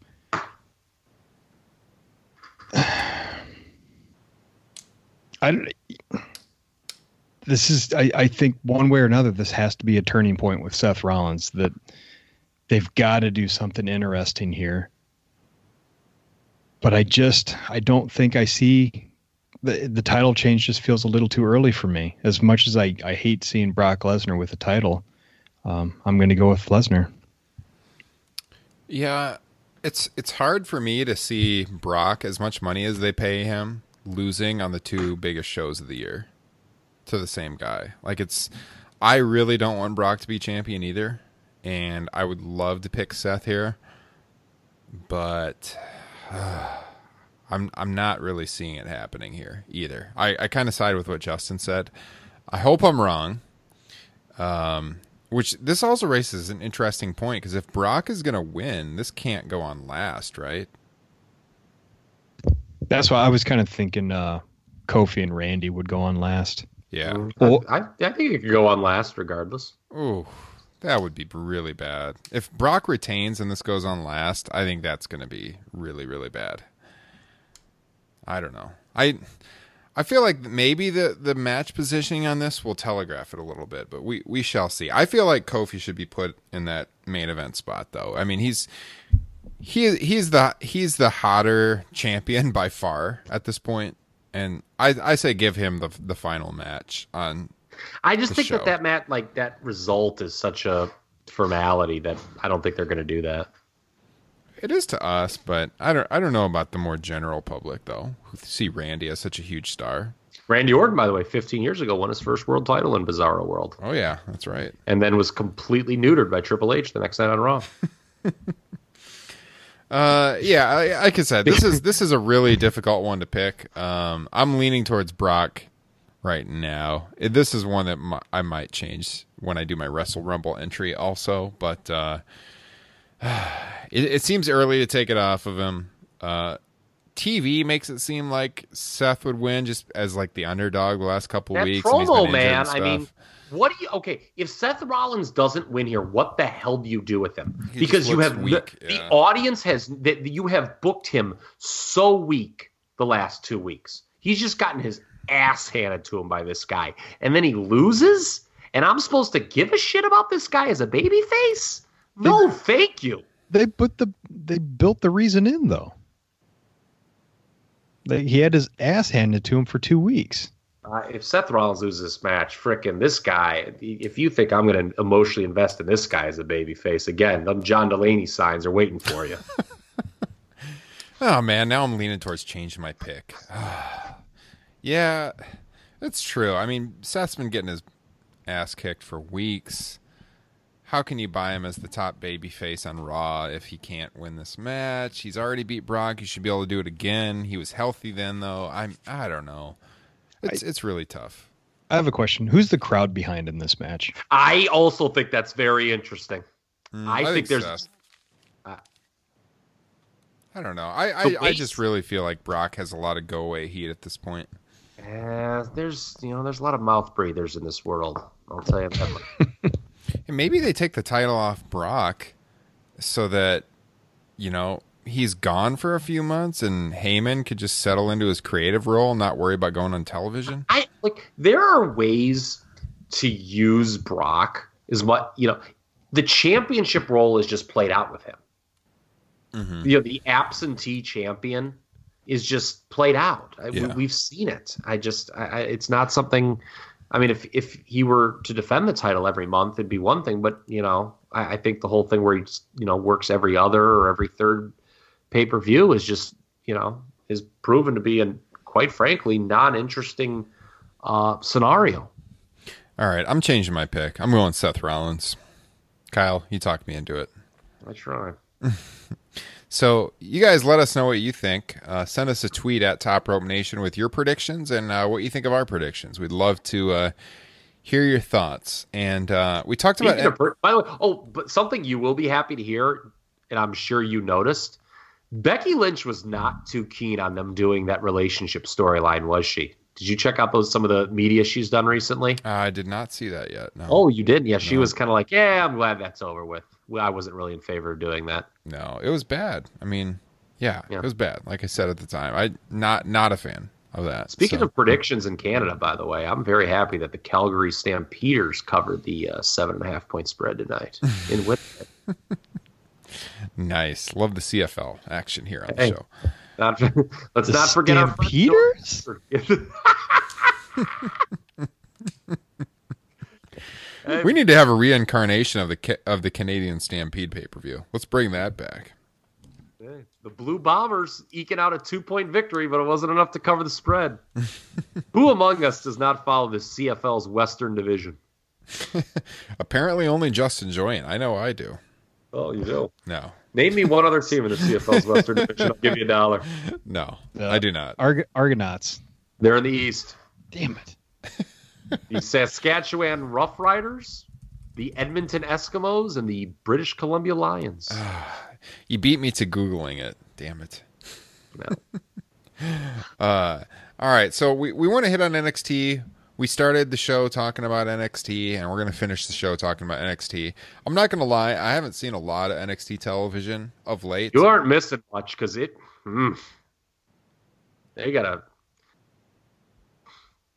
Can- take take over because it's always the wrestling's always good. Really masks the fact that the creative has not been strong in NXT for a while, in my opinion. Yeah. So, as far as predictions with this card goes, does it doesn't it really come down to outside of the women's matches as to whether or not you think Undisputed Era walks out with all the titles, Yes. or if they walk out with none and maybe move on to the main roster? Yes. Yeah, I, I think that's you know in the kayfabe sense, it is you know how does Undisputed Era do, and then in the non kayfabe sense, it's who's moving to the main roster because I feel that people that lose on this show are probably main roster bound. Um, not not the women. uh, Well, in, in the women's title match, um, not you know I think the Candice LeRae Io Shirai match, neither is moving on, but um, I think of the other four matches on the title matches on this card, um, there's an argument to be made that the losers, um, depending who they are, there's a very strong choice, um, especially if there's title changes. Those people are going to the main roster. Yeah. So let's just break it down. I wanted to bring in another voice uh, for these matches because he sent in his picks to the show. And this is a Oh. longtime supporter of Top Rope Nation. He's a patron of the show. He enjoys all the bonus content. It's Mr. Kyle Ryan out on the East Coast. And uh, I'm just going to start off these discussions by reading what he sent in. So on Candice LeRae and Io Shirai, his thoughts were Io has to win this to keep her heel heat, right? Or does Candice have to win to give us a decently built up face challenger for the title? Could go either way, but I'm picking Io if she doesn't get DQ'd. This is also my pick for most likely to have a funky finish. Your thoughts, Kyle? You guys have your finger on the pulse of modern day society. Am I allowed to say Io Shirai is very attractive as a heel? I don't know. Is that- ask is that- your wife. it- it- okay, is it- she doesn't Ask listen to Cammy. this program.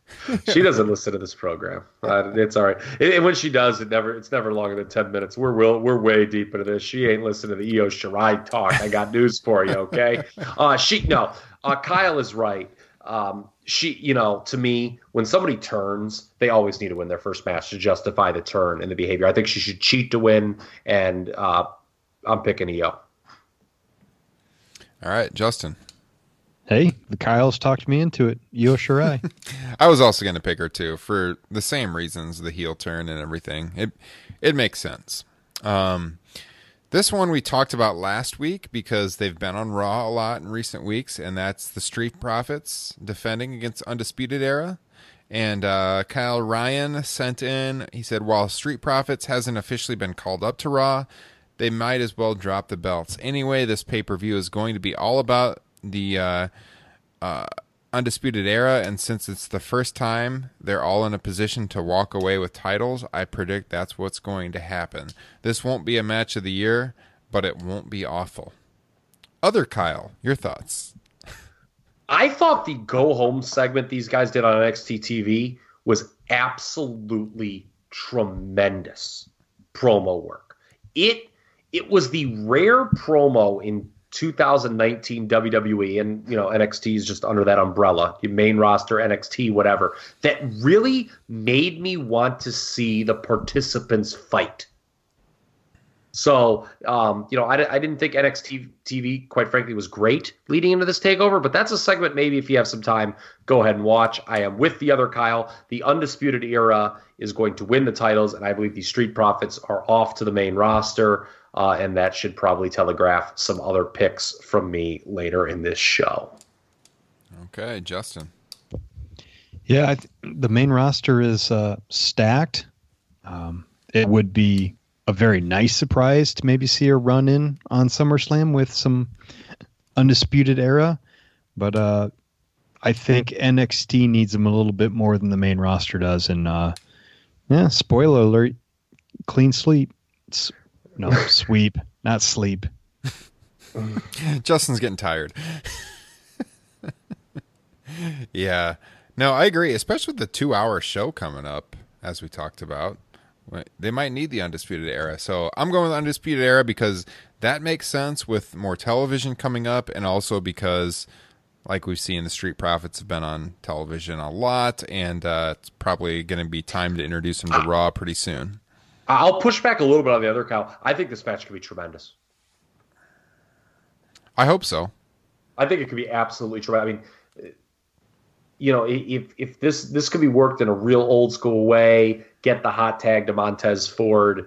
Um, I think this could be an absolutely tremendous match. The show stealer, if you will. Oh, interesting. Because this next one I'm going to, I was going to say, is is is this not the clear pick for match of the night with the Dream defending the North American Mm. title against Pete Dunne and Roderick Strong? Because to me, this is this is the one that should shine the most. This should be the match of the night, all things considered, in my opinion. Uh, Kyle Ryan writes in on this. Pete Dunne was added to this to eat the pin, right? Roddy pins Dunne, wins the title, but still protects Dream. Could lead to Dream trying to get revenge through Adam Cole for an NXT title shot. Not sure, but this could be a good one. Kyle? That's a believable scenario. Another one is maybe the Dream goes to the main roster. Mm-hmm. Um, Roderick Strong, I'm going to pick him to win the North American title. Um, kind of interesting, by the way. Something, you know, big picture. They teased that Undisputed Era breakup, and now we're going in the complete different direction with them dominating NXT. I, I, I wonder if there's been kind of some change in the creative room uh, of NXT over the course of 2019 because you know Roderick Strong lost to Matt Riddle at the last takeover and that and Riddle was kind of shunted down the card you know not even on takeover this time and and Roddy may walk away with the North American title as a matter of fact I'm predicting him to win it Mm-hmm. Justin? Yeah, I'm going uh, Roderick Strong too. I just love the dynamic of this match. You got, you know, kind of the the king of the uh, American indie style versus you know British strong style versus I mean king of old school just axe handles and and back scratches. Uh, it, it's going to be really interesting to see how this match plays out, but I do think Strong is going to get the win. is Roderick Strong the closest thing we've had to Chris Redacted since Chris Redacted in terms of style that he works Yeah, I mean it's. I mean, you probably make an argument for Daniel Bryan, but yeah, Yeah, I think I think I'm going to pick Roddy Strong too. I think to me this might be the match of all of them, SummerSlam and this that I'm most looking forward to. To be honest, I think this is going to be a hell of a match, and uh, I am going to pick Roderick Strong also. But uh, I would love to see Dream call up the main roster after this because he's clearly ready. I think he could be one of the best NXT call ups they've had in a long, long time. He's a character. He's Yeah. got a char- He's not just some guy. Oh, here, what's this guy's deal? Oh, he's a good worker. Yeah, yeah. This is a guy that can shine on the main roster, and I feel like they can, they they shouldn't be waiting around on it. They should move him up. So yeah, I'll go with the title change here. Um, and then we get to the women's title match with Shayna Baszler defending against Mia Yim, and Kyle Ryan writes in, Mia Yim isn't a champion. If this isn't a squash, it should be. Baszler is walking away, still the champion. I know I met some people down in uh, New Orleans last week, or last week, I wish last week, last year, that uh, might disagree with that because uh, it, was, it was a friend of Derek Chappelle was a big Mia Yim fan. I remember talking to at the uh, the shows down. I think at the Progress show down there. Um, Kyle, your thoughts? I think there could be a title change. Uh, I think with Shayna, if she wins here, you know, it's kind of that Asuka syndrome again, where it's like, okay, now no one, like, you've trained your audience to believe that no one can beat her, which isn't always a good thing. Kind of like Um, Becky Lynch. No, I don't think it's like that at all, quite frankly. I just Um, had to throw that in. No, I, I I think the build to this has actually been very good.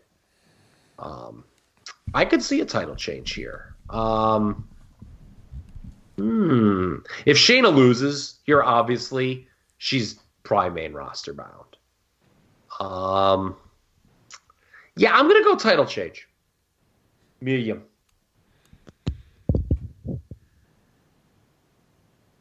Okay, Mr. Joynt. Yeah, I guess I don't I don't know what they do going forward, so I I support the title change. Mia Yim. Yeah, I'm I'm I'm going with Shayna here. We've been talking about a lot of title changes on this show. I think this one stays put. I'm going Shayna Baszler. I like Mia Yim, but I don't I don't think she's the one to not quite yet, not the one to dethrone Shayna just just yet, but we shall see. Uh, and then the main event, two out of three falls. We've seen this one before. Adam Cole and Johnny Gargano. Uh, Kyle Ryan writes in, "We know how this plays out, right? Johnny wins Adam's stipulation, Adam wins Johnny's, and it comes down to the mystery stipulation. I have a feeling it'll get funky in this match. We can guarantee appearances by the Undisputed Era and maybe even Tommaso Ciampa.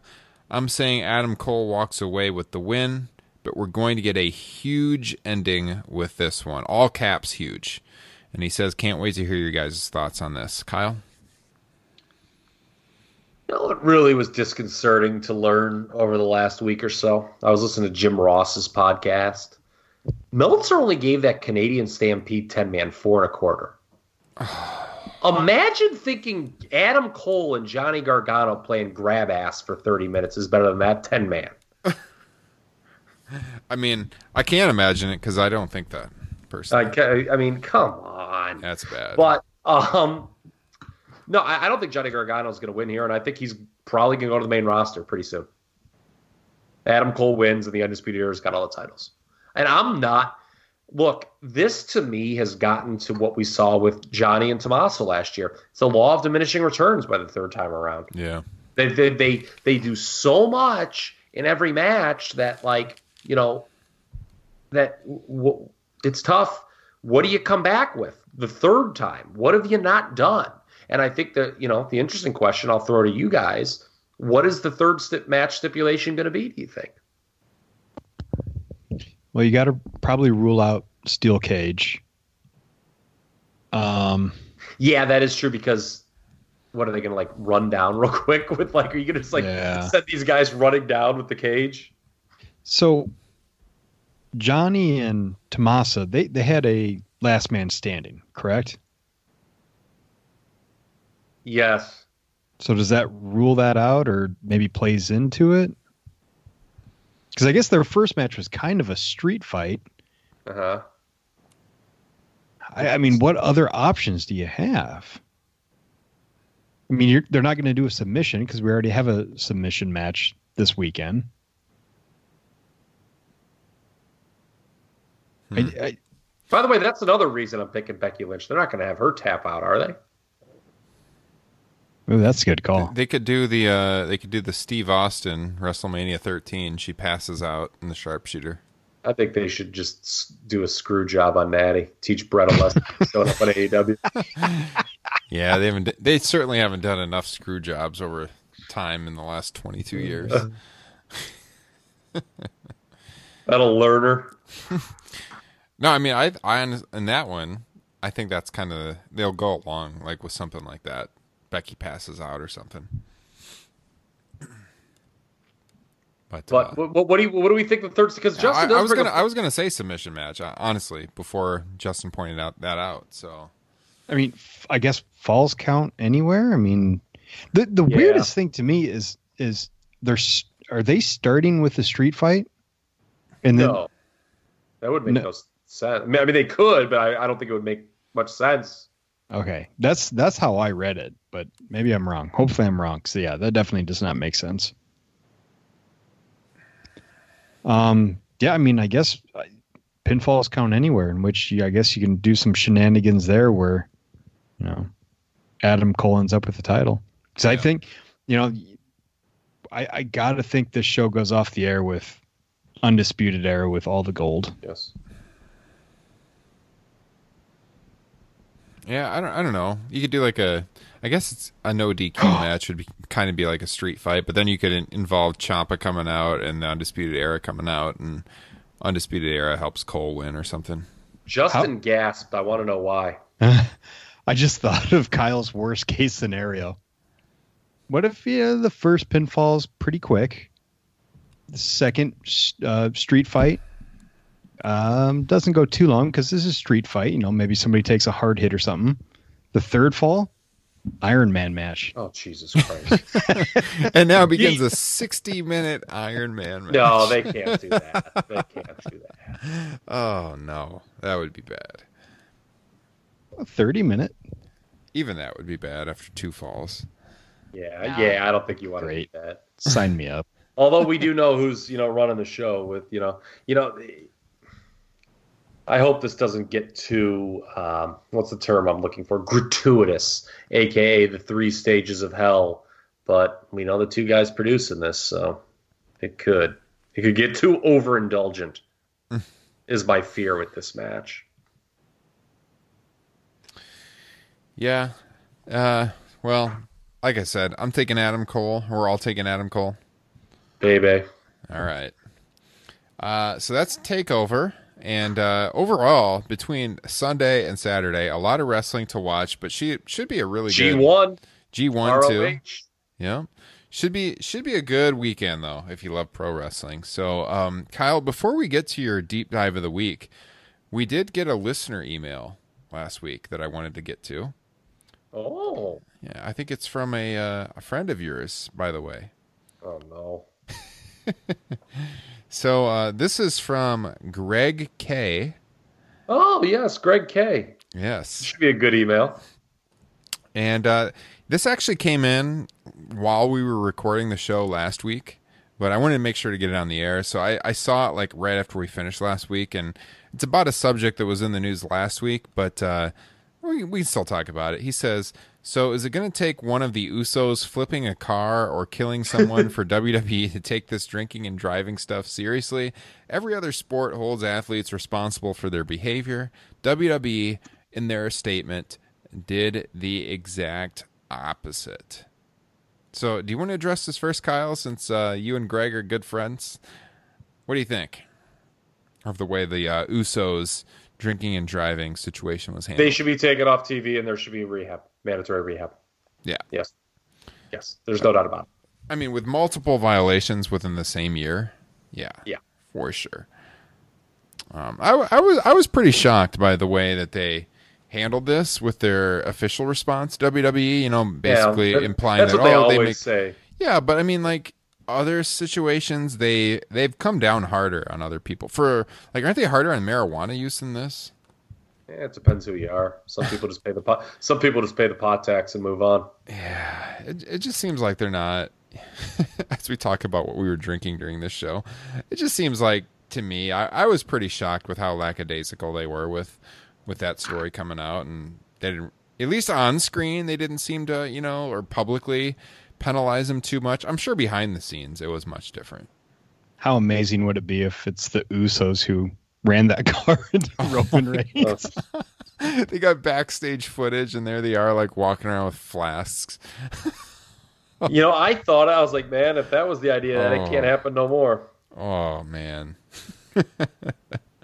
no, but I think Greg, Greg, I think we're all on the same page with you there. I, I thought it was pretty bad the way they handled it, and uh, should have been taken a lot more seriously. I hope behind the scenes it was taken more seriously, and I kind of expect that it was, but uh, maybe they were sent to wrestler court.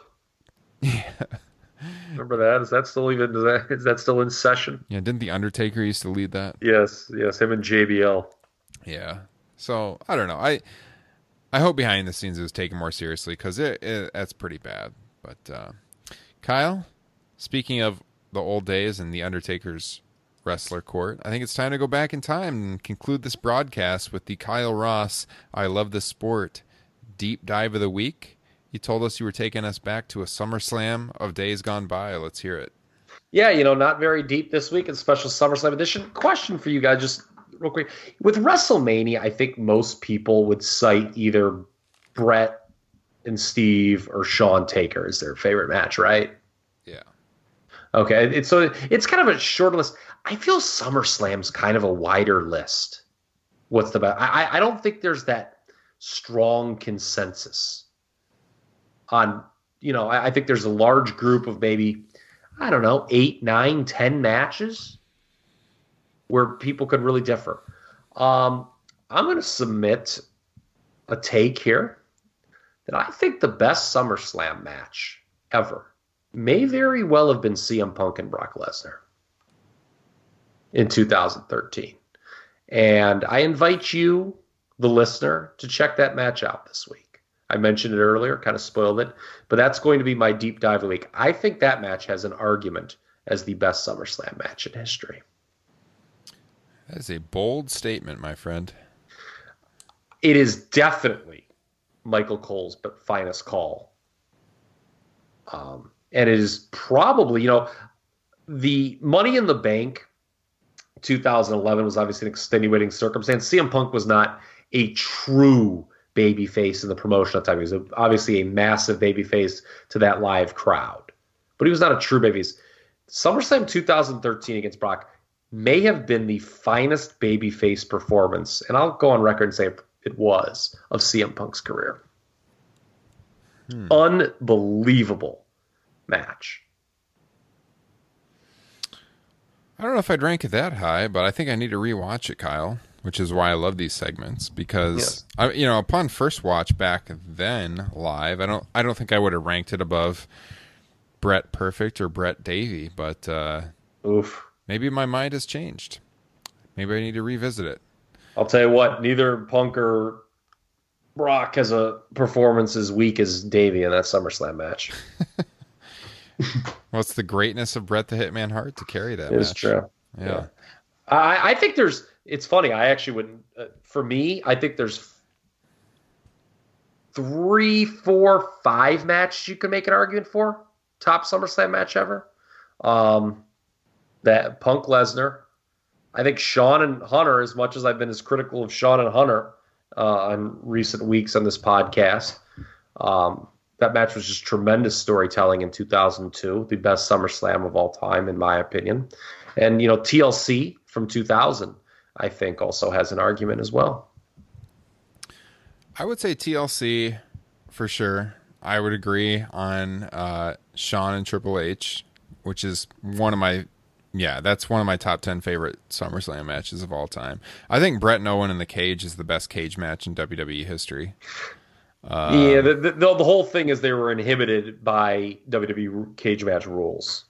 Yeah, I think they they did the best they could with those silly gym class rules. Well, of the blue cage matches, that's the best one. Yes, easily, I think. Yes, um, it is. Bret, Perfect. I uh, I don't know, but uh, I I think it's worth a rewatch. Justin, you have any thoughts? Uh, Shawn Michaels and Hogan, probably. Shawn exaggerating, bumping all over the ring. Oh. Do you have any thoughts on uh, Punk and Lesnar? No, I actually I just fired it up on the network. he had to like run back to the microphone because he was over in the recliner turning it on. nice. Yeah, I, I know I'll be watching it. I love these segments, Kyle, because you give me a reason to turn on the network and watch something I haven't watched in a while. And this is one that I think I've only ever watched one time live when it aired. So Wow, I'll I'll make a. ca- I'll- I'm going to take it a step further. I think other than WrestleMania 10, I think SummerSlam 2013 has the best one-two match combo in WWE pay-per-view history. all right, remind me, what's the other one? Cena and Lesnar, uh, Cena and Bryan. Yeah, Oh, yeah. and that Okay. that would probably be my choice. I, I'd probably lean towards Cena and Bryan. That that has an argument too. I, they're both t- to me. They're both in my top four or five SummerSlam matches of all time. Yeah, I, I remember liking the Cena Bryan match more than the Punk Lesnar match, but I I liked I liked the build to Punk Lesnar. I remember, so I remember being pretty excited to Brock, watch. Brock was just like God. It was this was before like for all you people, and you know Ryan. I know you're one of these people who think he just became such a worse worker when he became reliant on the Suplex City shit. Watch this. He was a I, he was just so much better, Brock. Uh, here, I, I would say this match and the match he has with Cena at Extreme Rules 2012 are without question Brock Lesnar's two best matches of all time. But you agree and by the with way- you agree with that point, don't you? That the Suplex City stuff kind of ruined him a little bit. Yes, absolutely. Yeah. Okay. Yeah, absolutely. But by the way, imagine thinking John Cena is a bad wrestler. Oh, unbelievable. I mean, the latter half of his career really changed my opinion of John Cena quite a bit. I mean, he he was having good matches out almost every time. So I, I, I- I will admit, during the heyday of John Cena and the old Super Cena stuff, I did get pretty bored of his title runs, but he always delivered, always delivered. So yeah, looking back, it's hard to complain too much. All right, guys. Well, I think that brings us to a close this week. Episode 110 in the books. Any parting thoughts before we wrap it up? Um, no, not really. Just interested to see anything added to SummerSlam. Yeah, Roman it sounds like I- the card is fluid. So Yes, I, I think I, I would suspect we will get a Roman Reigns appearance on the show. We just don't know what that will be, whether it will be a match or some sort of angle. imagine thinking Roman Reigns is being pushed down your throat as he doesn't even have a match on SummerSlam right now. Yeah, exactly. Braun Strowman, by the way, not on this card. Yeah. So it'll be interesting. I yeah, I, I would agree though. I would I would think Roman will somehow get on the show. Uh, Justin, parting thoughts? Uh, sweet corn season is the best. Oh yeah, agree. A good Iowa boy, Justin Joynt. He Damn knows right. Just like Seth Rollins. That's right. All right, guys. Uh, like I said, check us out on YouTube, youtube.com slash top rope nation. Subscribe. So when we do the live cast next week, which will be open to everyone, not just Patreon supporters, you can check us out and join in on the fun. Uh, we'll be debuting a whole new studio to uh, send out that live feed and a lot of new features that we haven't had in the past. Uh, Patreon.com slash Top Rope Nation, where you can check out our giveaway for the Macho Man Randy Savage uh, San Diego Comic Con exclusive figure that you can win from us. Sign up and you'll have a pretty good chance of winning. Uh, that post is public if you want to see all the details on our Patreon page on how to win. And uh, as always, we're on Twitter at Top Rope Nation. Same thing on Instagram, Facebook. You can look us up, Top Rope Nation Wrestling Podcast. And follow all of us at Ryan Droste, at Justin Joynt, and at TRP Kyle. Enjoy a weekend filled with pro wrestling, and we will catch you guys next week. And if you're on Patreon, we'll see you with Top Rope Nation Extra on Monday. Have a good weekend.